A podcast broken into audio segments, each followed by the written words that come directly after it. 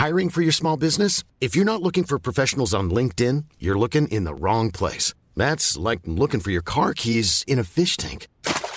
LinkedIn helps you hire professionals you can't find anywhere else, even those who aren't actively searching for a new job but might be open to the perfect role. In a given month, over 70% of LinkedIn users don't even visit other leading job sites. So start looking in the right place. With LinkedIn, you can hire professionals like a professional. Post your free job on linkedin.com slash people today. Everyone knows therapy is great for solving problems, but getting therapy has its own problems too, like finding the right therapist, fitting into their schedule, and of course, the cost. Well, BetterHelp can solve those problems. It's totally online and built around your schedule. It's surprisingly affordable too. Connect with a credentialed therapist by phone, video, or online chat, all from the comfort of your home. Visit betterhelp.com to learn more and save 10% on your first month. That's BetterHelp, H E L P. You know, I've been talking about earned media value for quite some time on this podcast. My friends at Ayzenberg have just raised the bar on earned media benchmarks with their social index. Social Index now gives you globally earned media values across a growing list of six geographies for all your KPIs across the top seven social platforms Facebook, Instagram, LinkedIn, Snapchat, TikTok, Twitter, and YouTube. You can now visualize these values for deeper analysis, and they have a look back window over two years of historical comparisons. Social Index is updated daily. Don't get stuck with old data. Over 1,000 companies have used the social index to understand the ROI of their social campaigns. And if you work with a social agency, you should demand they incorporate earned media values into your reports. Get your earned media value for social content. Visit earnedmediavalues.com slash Alan. Again, that's earnedmediavalues.com slash A-L-A-N. For all of us, it's about predicting where the consumer is going and getting half of it right. One of the things we want to do is create ads that don't suck. Embracing change creates great possibility. I'm Alan Hart, and this is Marketing Today.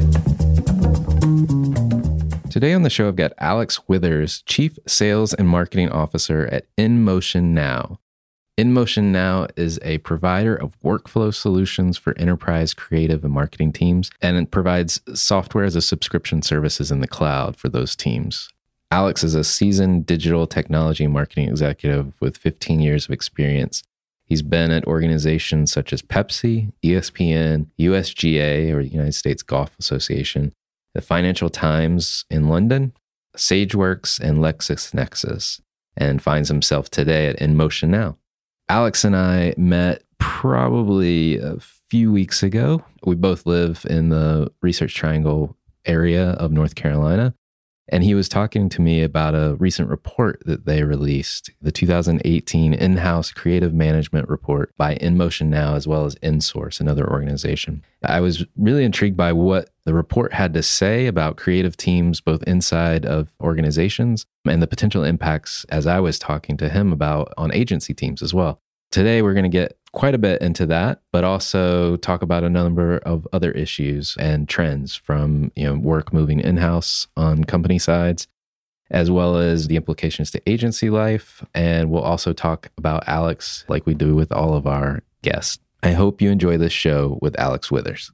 Alex, welcome to the show. Thanks, Alan. It's great to be here. Well, we recently met and talked about a new report, and we'll we'll get to that in a few questions. But I first wanted to ask you to describe what is In Motion Now for listeners. Yeah, so In Motion Now is a creative workflow software platform. Um, so what we do is we integrate with the rest of the marketing stack and plug a gap that has been pretty lacking in the last 10 years as Martech has really grown and evolved, and the sales and marketing machine has kind of zoomed off at 100 miles an hour with Salesforce and marketing automation. It's left behind the automated workflow required between creative and marketing. So, InMotion Now is a creative workflow software as a service business that powers the marketing and creative collaboration in the cloud. Nice. Well, I know there's a couple congratulations I should make to you. One is you had a new financing round, so congrats on new Thank money you. coming into the company. And then the other one is earlier in the year, it looks like you moved from CMO to Chief Sales and Marketing Officer. So congrats on getting more responsibility. Thank you. Yeah, it's been great. More Um, responsibility, more money. yes. Hopefully that translates. to Yes, we couldn't be more thrilled with the investment round we got from Level Equity. It's just, it was really fun getting to know them. They're a long term investor, they've got a wonderful portfolio of companies. And for them to kind of come after us, it was an inbound, you know, hmm. like, what are they looking to invest in next? And they saw us and they saw the, the growth in the triangle and they, they came after it and we're thrilled to have them. That's great. So tell me a little bit about the Chief Sales and Marketing Officer role. What does that look like? Yeah, so in you know in any software business, really in any business, especially in B two B, you know the funnel is king, and that top of funnel, which is the demand gen machine, both from marketing and outbound prospecting, sat under me, and then it was well, given my industry expertise in the marketing space, migrating the bottom of the funnel under my purview seemed like a natural move, and the CEO asked me to do it, and I was thrilled to do it.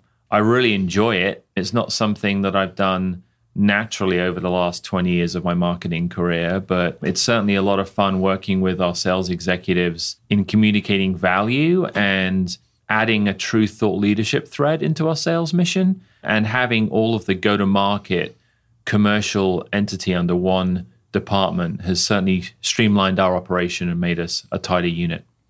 So, uh, one of the things, I mean, you're focused squarely in the workflow of internal and external agency work that goes on. Yep. There's a lot of talk about in house versus outside creative teams and agencies. And it, to me, as I talk to more and more CMOs, it seems like there is a somewhat of a shift bringing work in house. Yeah. Not all, but a definite shift in some regards. You know, I I guess in your opinion, as you where you said, do you see that as true, or how do you react to that? So I think it's definitely true. I think it's undeniable. We have seen it probably for the last two or three years. So it's now a trend. It's not a single data point. So it's definitely happening. I think the question is why and how is that happening? I think that CMOs are enjoying having creative teams in house that understand their brand, live the brand day in and day out. Therefore, they can ramp faster, turn projects quicker. You don't, as an outside agency, often you have to bounce between accounts and value props, whereas your in house team lives and breathes that value prop every day. So I think there's a real advantage to having teams in house. The in house teams also have access to the tech stack within the business, to data. You can push your in-house team to be more data driven because they have access to the same information you have. So there's a lot of advantages to it. There's also a lot of advantages to outside agencies. I've spent a lot of my career working with big ad agencies, big media agencies, and the expertise and creativity and brilliance that comes out of those agencies is unparalleled. So I think it's not a question of A or B. I think there'll always be both. I think the most successful CMO finds the right balance of each within their given organization and what they're trying to achieve. Right. Well, let's pivot a little bit and we'll talk about this report that you had as a uh, I think it's titled 2018 in-house creative management report and it was by you in motion now and insource one of the first findings or, or i guess maybe even before we get into the findings the folks that you surveyed a key Yeah. insight was how small the teams are seem to be less than 10 but they support a staggering number of internal stakeholders you know i think it's up upper of 50 plus in Yeah, some that's cases exactly right. Yeah. that's, that's a lot of pressure on 10 individuals. It is. and what's interesting is it scales. So you look at 10 to 50, then you look at 100 internal creatives, they're servicing 5,000 stakeholders, you know, these yeah. big organizations. So it really does small, medium, large. That absolutely is a trend where s- relatively smaller teams servicing a disproportionately large stakeholder universe. And that's putting a lot of pressure on those teams. You know, the it's a bit of a be careful what you wish for as in-house teams because more is coming in-house, but that doesn't mean they're getting to scale their operation in parallel with the amount of work they're getting given. And as a result, they're getting put under more pressure.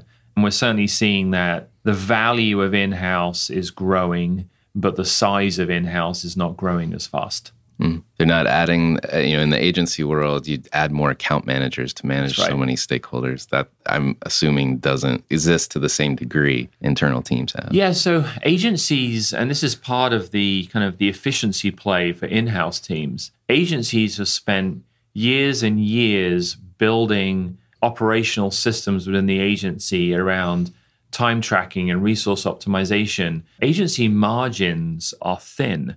The work they create is amazing, but they have to be very efficient with their time and how they deploy resources. So as a result, they've been forced to be smart in house teams are often seen in the same way other departments are seen within the organization.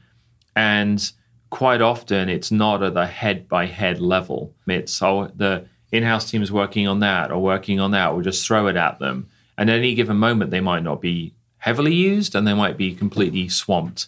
And I don't think there's the measurability for in house that there is at the agency level. And that's part of certainly what we do at InMotion now is is the more mundane side of workflow, which is time tracking, resource allocation, resource optimization, so that these folks can, you know, a lot of the times they think that that type of time tracking and measurement is micromanagement and they mm-hmm. don't want to track their time. But the glass is half full view on that is yes, but then you can justify everything you're doing. You can justify how long it takes to create a print ad or an online banner um, or a video. And in doing so, you can go back with data to the CMO or anyone else and go, guys, I can't produce all 15 of those things this week. Right. Look at the data. It doesn't support the requests being made. Or let me hire more people. So you need data in to create a data argument out. Mm-hmm. And certainly, you know, a tool like InMotion now allows you to do that.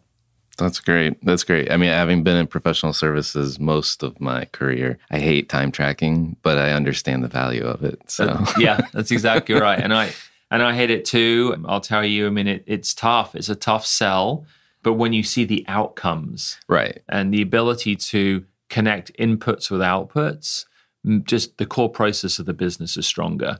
And then you can start to justify more resources and and sometimes, honestly, more time. hmm There is nothing more frustrating for a creative team to be given outrageously short deadlines because creativity is not a transactional thing.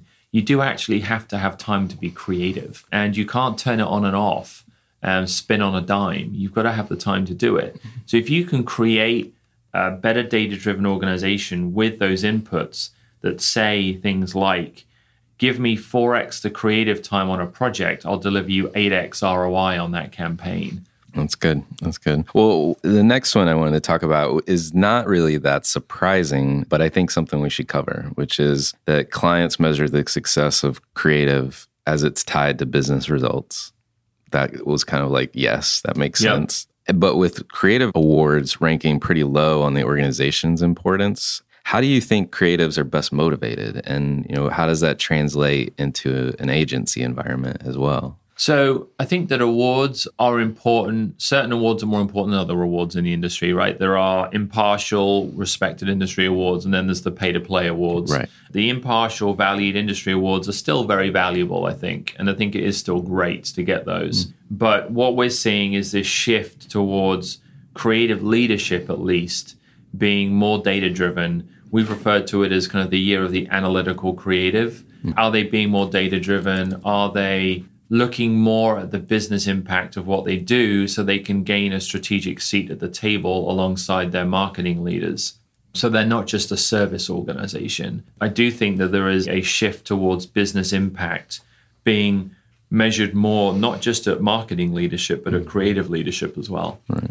Okay. You know, agencies are notorious, and I, in some ways, work for one. So Yep. Have to be careful here. But, Right. you know, they're notorious for chasing, if you will, the creative awards. Do you see with the teams that you, support, I guess, from a technology standpoint, are there any shifts in motivation or management of creatives, you know, internal versus external? I don't know if you see that or not where you so are. I think that as a client, my job is to put the pressure on my agencies to be data driven. Mm-hmm. And they can win awards on their end, Mm-hmm. but then if not delivering for my business, then they're not going to last long. Right. And an agency, I was taught you know, pretty. I started my career in marketing at Pepsi Cola, and then I moved on to the Financial Times. And I remember my boss at the Financial Times, who was the head of marketing, came over from Guinness, Diageo, and he was an awesome guy.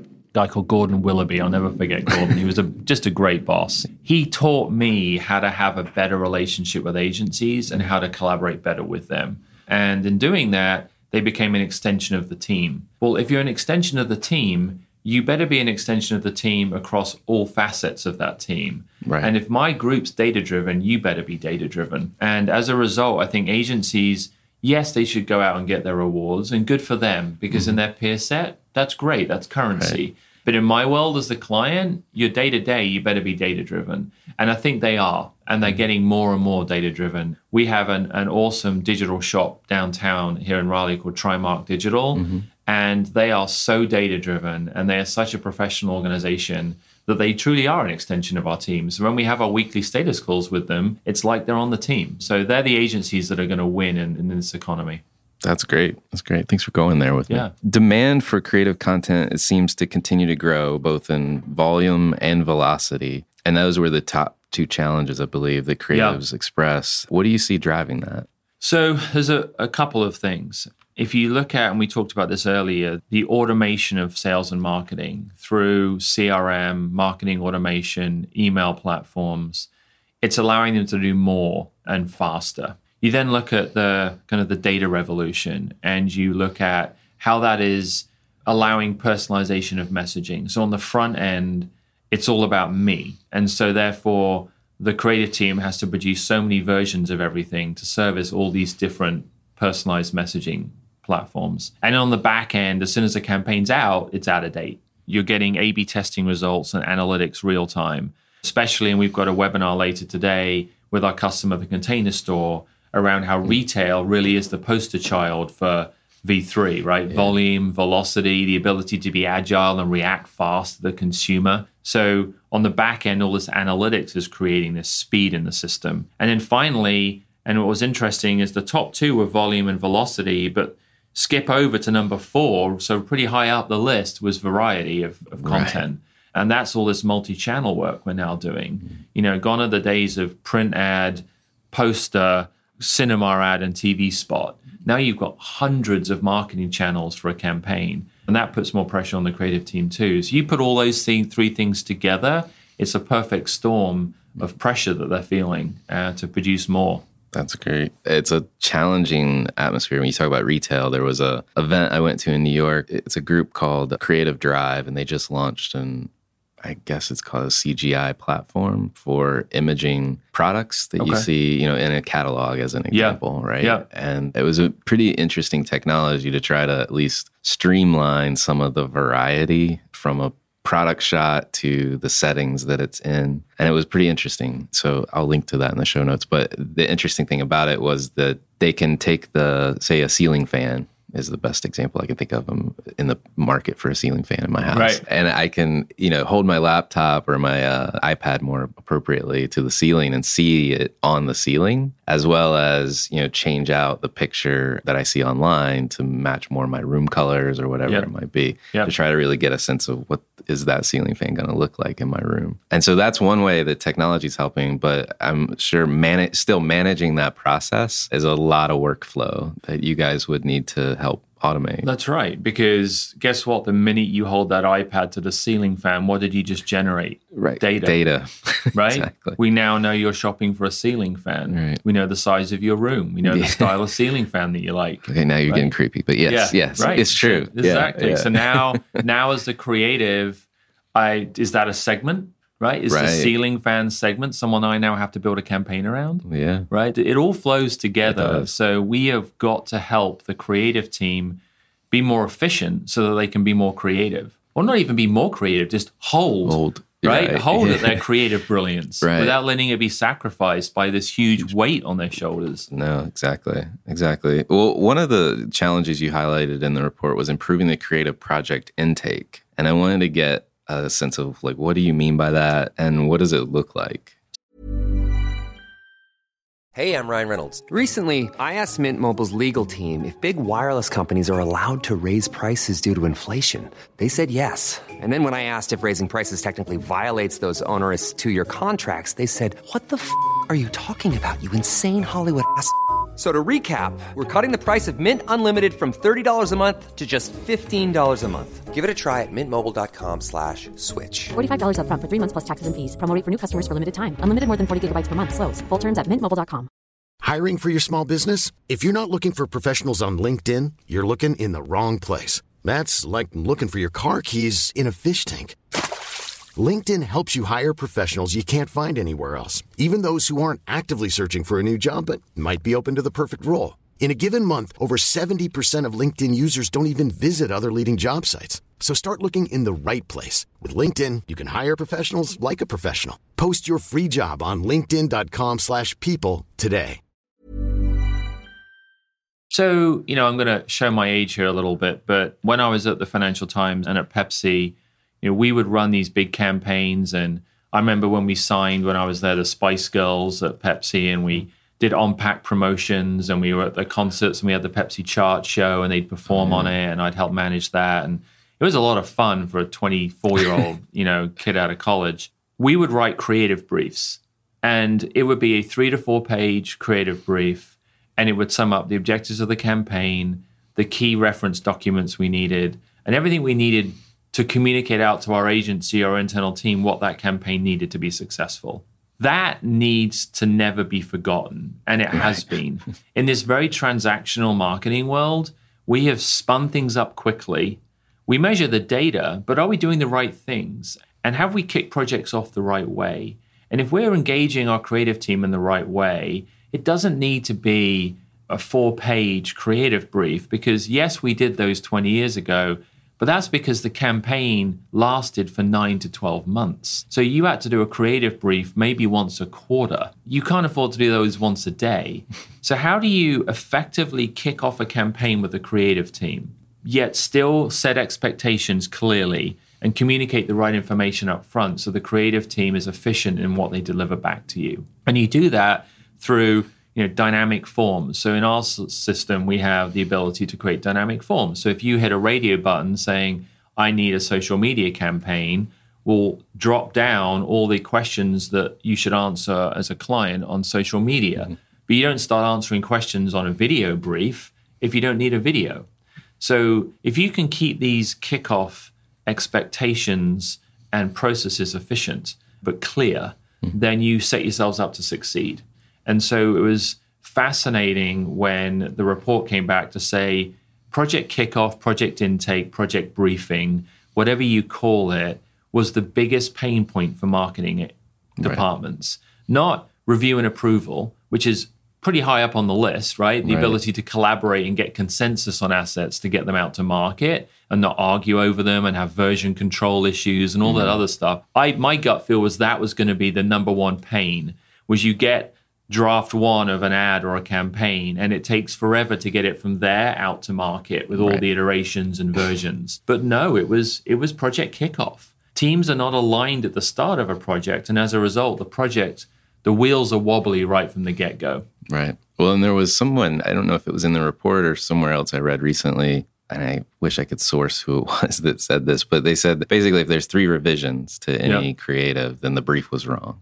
And I thought I kind of stuck with me because we've all been through those cycles where you iterate, iterate, iterate, iterate, and you realize kind of halfway through, and at that point, you should be thinking to yourself, sunk cost, let's start Yeah. over. But you're not because you've invested so much time to just keep going to Yeah. try to finish this off. Yeah, and I agree. And one of the interesting data points that comes out of our solution for our customers on the back end, we have this reporting suite, and it looks at you can do reports on who is going through more than three revisions, hmm. which clients, which divisions, which individuals are asking for eight rounds because they're not briefing you properly to start with.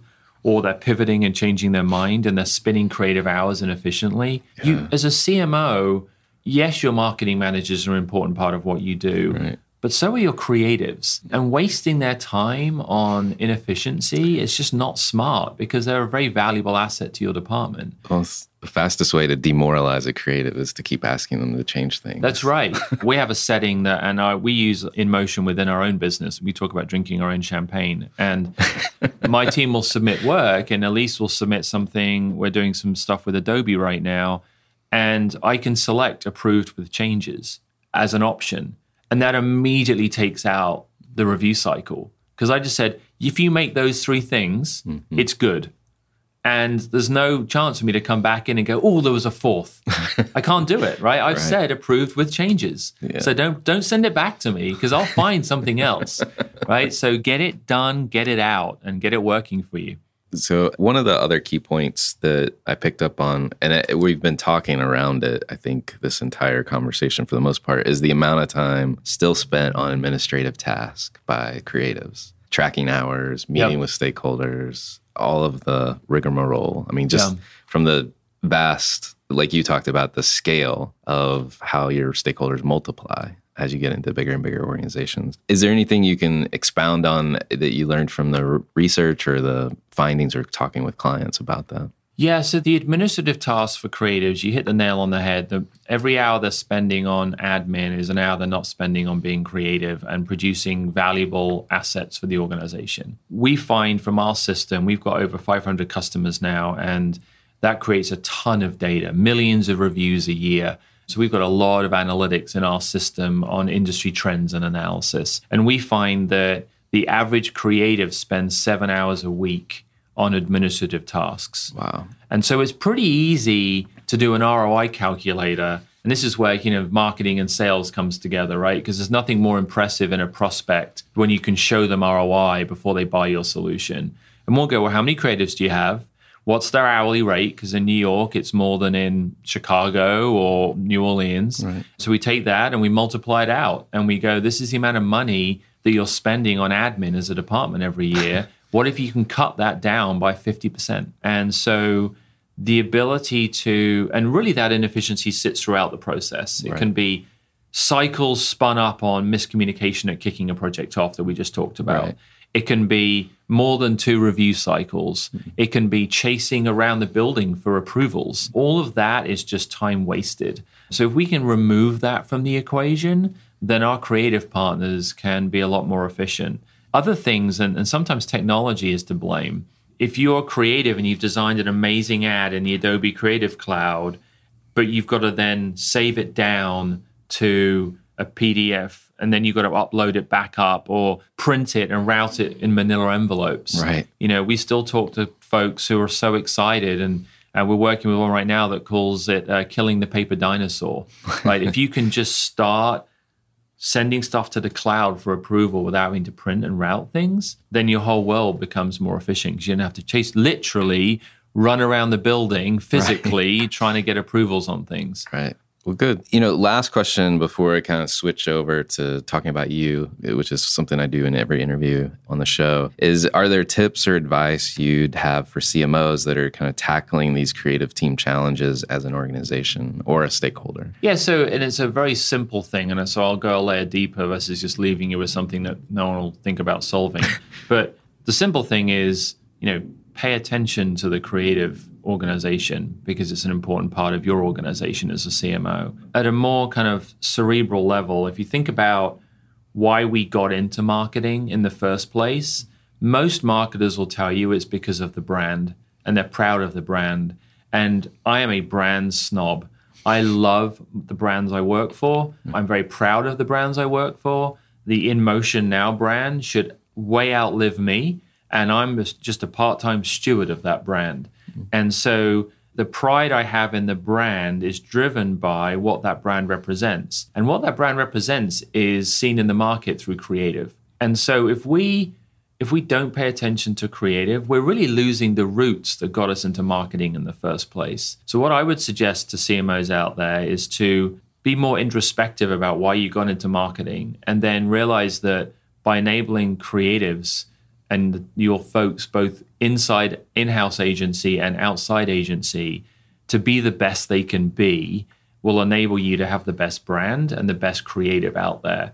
And that gives you that sense of pride and why you got into marketing. We all want data driven. We all want ROI, but at the end of the day, being proud of the brand you represent as a marketing leader is important. So empower the creatives to go get it there. That's a great takeaway. Well, so I do want to pivot to you. I love getting to know the person behind who I'm talking to and the subject matter. And in that effort, I love this question, which is, you know, is there an experience of your past that defines or makes up who you are today? And that's a great question. I think I hit, I certainly hinted at it earlier in our conversation. When I was at Pepsi, and I'll caveat this by saying that was a long time ago. So that is not representative of who Pepsi is today. But when I was at Pepsi in London, we were very tough on our agencies. And I I certainly in my first job out of college had more of a client agency relationship and what ended up happening is it became more transactional and the respect and the bridge wasn't there and it wasn't as collaborative and it became more of a service culture. And so one of the things that really set me up right from the start was when I went to the Financial Times and was taught to really leverage my in-house and outside creatives as business partners and not see them as a service organization and immediately saw the impact of that empowerment and trust and respect and the ability to collaborate. And doing that across organizations, that was really the seed that made me a better business leader because I can talk with other departments better. You're not territorial, you're not protective. Mm-hmm. You literally have a true collaborative approach to work. Mm-hmm. Um, and I think that was, I always look back at that experience as one where I had to learn a tough lesson as this 25 year old kid that, you know, thought that he was amazing because he just come through the Pepsi program. And of course I was. Well, uh, yeah, of course. Of course. Of course. but I learned a lesson around how to be a better business leader and how to be more collaborative. Right. Well, good. Well, what fuels you? What drives you personally? I think it's the, you know, should be the classic answer, right? Which is family, friends. I think that building cultures where there's mutual respect, we have fun here, we Elisa sitting in the room with us and knows that she gets to give me as hard a time as I get to give her. You know, just having a kind of non hierarchical, flat environment, both at home and at work, and just truly loving what you do, which is a really hard balance to strike. You know, how do you stay respected, mm-hmm. but still have an environment where people enjoy it? and that's at home, you know, as well. Like, how do you stay friends with your kids, but yeah, but also enjoy your kids? Right. I I'm having that fun with my six-year-old boy right now. so, you know, family, friends, co-workers, culture. It's really important to enjoy life hmm. and try and de-stress as much as you can. I love that. So, you know, stepping back, and, and, this is probably a difficult one for you to answer because you have clients, but are there brands or companies or causes that you think others should take notice of? You know, I one of the positives that, and there's a lot of negatives that have come out of social media, and they've been kind of certainly brought to the forefront in the mm-hmm. last year or so. But certainly, one of the positives I think is is around social collaboration around philanthropic causes. Mm-hmm. I think philanthropy is very important, and the ability to rally as a community around causes and how technologies allowed us to do that is fantastic. I have a very dear friend of mine from my um, ESPN days um, up in New York City uh, called Donovan Andrews. And Donovan has created a philanthropic digital platform. And so he's taken all that he learned from digital, years of being a digital expert in Manhattan, and he's piled it into how can digital technology help the world? How can it help in every region of the world and every cause of the world?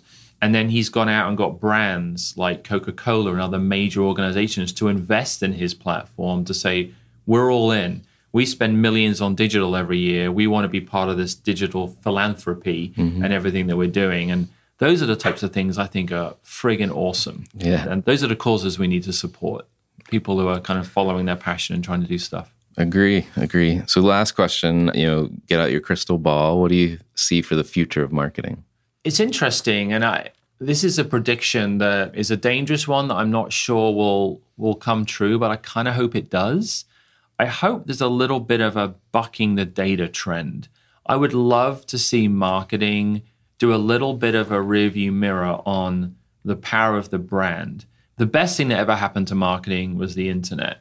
The worst thing that ever happened to marketing was the internet. yeah. This obsession with cost per click and cost yeah. per lead. And I mentioned earlier our agency downtown that we love because they're so data driven. And I know for every dollar in, I get this much out. And that's fantastic. But but what about the brand impact of those ads? They're creating an ROI for me, and I love that. But they're also creating great creative mm-hmm. that looks stunning, right. that has great value props from our product marketing team that inspires people. And where's the measurement on that? Right. You know, and I think that sometimes we've forgotten about, you know, when I was at, whether it be at, in sports or in the media world, you know, we would do these awesome spontaneous awareness surveys and you do qual research on mm how did that campaign move the needle. Right. I have fond memories of sitting in research rooms with one-way mirrors looking at folks navigating ESPN.com and where they would find roadblocks in the design of the site and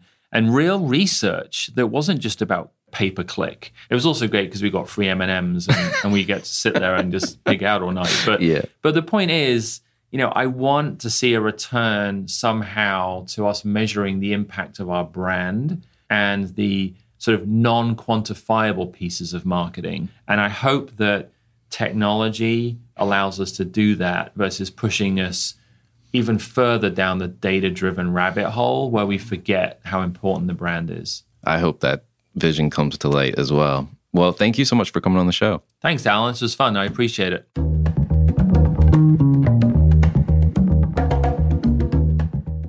Marketing Today is brought to you by Atomic. Atomic focuses on unleashing the growth potential for clients we serve.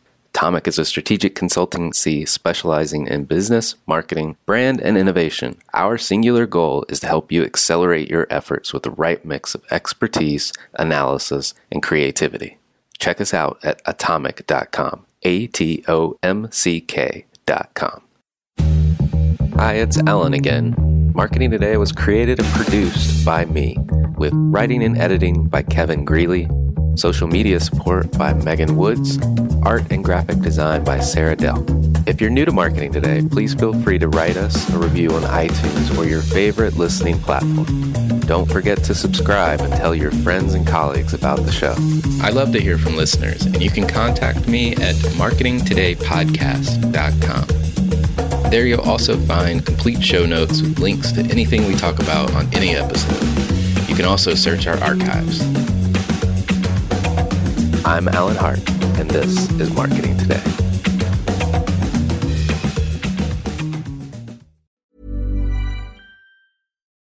Deserves the best, and there's no better place to shop for Mother's Day than Whole Foods Market. They're your destination for unbeatable savings, from premium gifts to show-stopping flowers and irresistible desserts. Start by saving 33% with Prime on all body care and candles. Then get a 15-stem bunch of tulips for just $9.99 each with Prime. Round out Mom's menu with festive rosé, irresistible berry chantilly cake, and more special treats. Come celebrate Mother's Day at Whole Foods Market.